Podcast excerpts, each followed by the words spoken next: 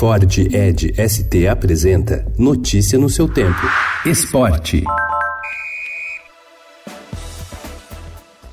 Sem Neymar cortado da Copa América por lesão, a seleção brasileira tem novo destaque. Felipe Coutinho, o jogador do Barcelona, assumiu a responsabilidade, fez dois gols e comandou a vitória da equipe sobre a Bolívia por 3 a 0 ontem na partida de abertura no estádio do Morumbi. O terceiro gol ficou por conta de Everton.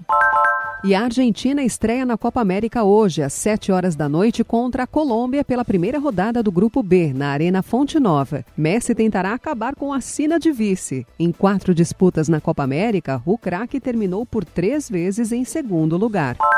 Venezuela e Peru jogam hoje às quatro da tarde na Arena do Grêmio pela primeira rodada da Copa América. As seleções serão as próximas adversárias do Brasil no Grupo A. O governador de São Paulo, João Dória, do PSDB, afirmou ontem que vetará o projeto de lei que libera a venda de bebida alcoólica em eventos esportivos nos estádios de futebol do estado. A Assembleia Legislativa de São Paulo havia aprovado o projeto de lei em votação simbólica na noite da última quinta-feira. Para o novo advogado de Nájila Trindade, Neymar se complicou em depoimento. O criminalista Cosme Araújo Santos é amigo do pai da modelo, que mora na Bahia. Leonardo está de volta ao Paris Saint-Germain. Ontem, a direção do clube francês anunciou a contratação do brasileiro para o cargo de diretor de futebol, mesma função exercida por ele entre 2011 e 2013. Preparador físico deixa o São Paulo e aumenta a turbulência no time. Carlinhos Neves nega atrito com o técnico Cuca, mas diz ter sofrido um desgaste natural com o treinador.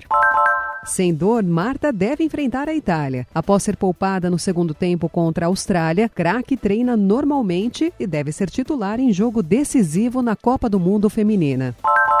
Depois de acumular seis vitórias em seis jogos, a seleção brasileira masculina de vôlei perdeu ontem sua invencibilidade na Liga das Nações. O time foi derrotado pela Sérvia. Notícia no seu tempo. É um oferecimento de Ford Edge ST, o SUV que coloca performance na sua rotina até na hora de você se informar.